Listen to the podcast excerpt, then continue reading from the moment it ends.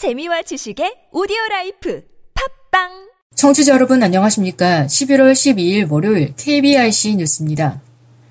에버랜드는 시각장애를 이유로 놀이기구 이용을 거부한 행위가 장애인 차별이라는 법원의 판단에 불복해 항소를 제기했습니다.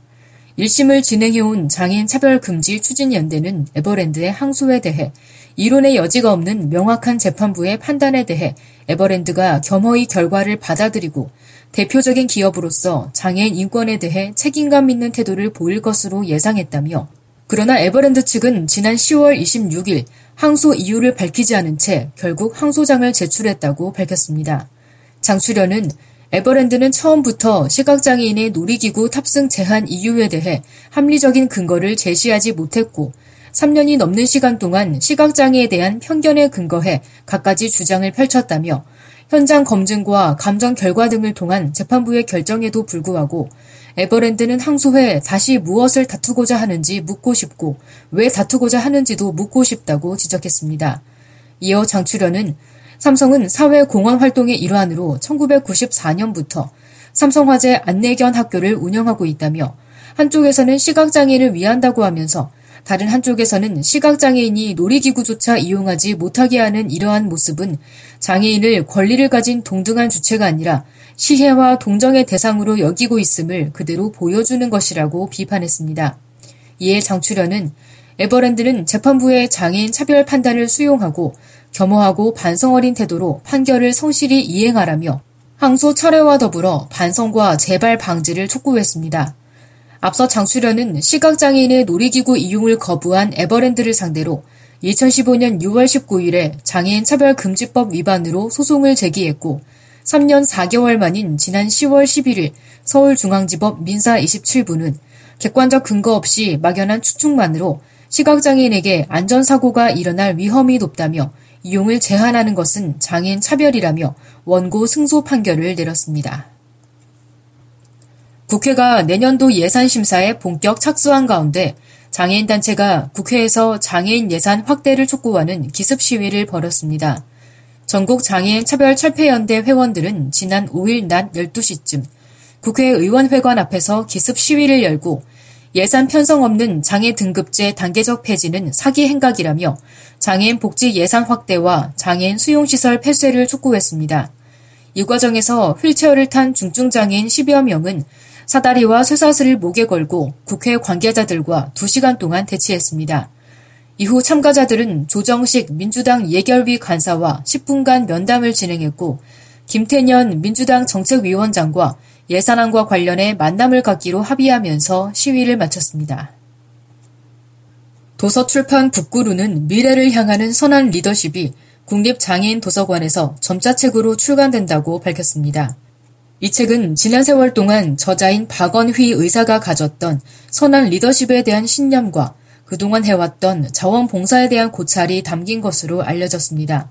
북구루 관계자는 장애인 도서관, 점자 도서관, 특수학교 도서관, 공공도서관 장애인 자료실 등에서 시각장애인이 대여해서 열람할 수 있고 독서 활용 대체 자료로 쓰이기를 바란다고 말했습니다. LG전자는 올해 말까지 시각장애인 및 청각장애를 위한 TV 15,000대를 보급하기로 했다고 밝혔습니다. 이에 따라 방송통신위원회와 시청자 미디어 재단은 저소득층, 장애 등급, 나이 등을 고려해 선정한 시각장애인 및 청각장애인 15,000명에게 12월까지 해당 TV를 무료로 보급할 방침입니다.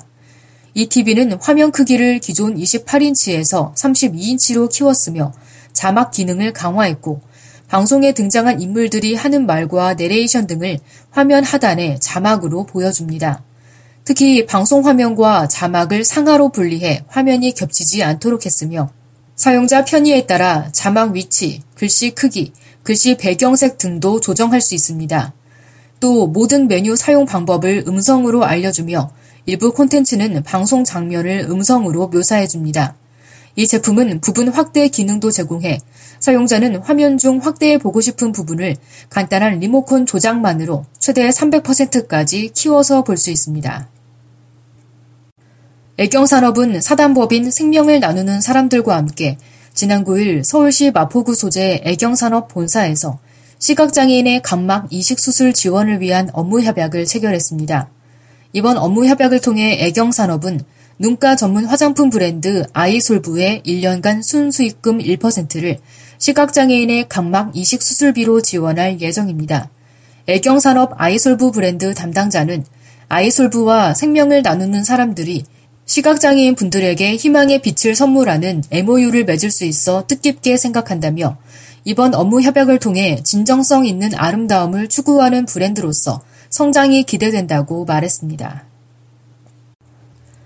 전북 정읍시 보건소는 지난 5일과 8일 시각장애인 연합회 생활이동지원센터를 방문해 회원 20여 명을 대상으로 발 마사지와 발 건강관리 교육을 실시했다고 밝혔습니다.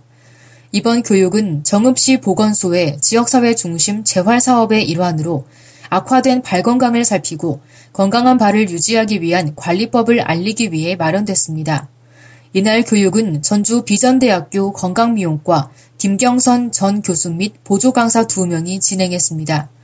김 전 교수는 발 건강관리의 중요성과 보행 시 발 건강을 해치는 보행 습관 교정에 대한 이론 교육을 실시한 뒤 보조 강사들과 함께 참여자들의 피로를 풀어주고 혈액순환을 돕기 위한 조경 및 마사지를 실시했습니다.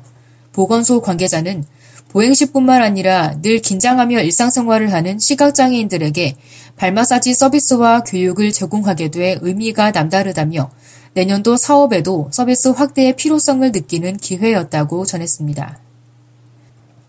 끝으로 날씨입니다. 당분간 기온은 평년과 비슷하겠으나 낮과 밤의 기온차가 클 것으로 예상됩니다. 내일은 전국이 대체로 맑겠으나 강원 영동과 경상 동해안은 흐리고 가끔 비가 오는 곳이 있겠습니다. 또한 경북 내륙은 낮부터 오후 사이에 구름 많고 비가 조금 오는 곳이 있겠습니다. 내일 아침 최저 기온은 0도에서 10도, 낮 최고 기온은 12도에서 17도가 되겠습니다.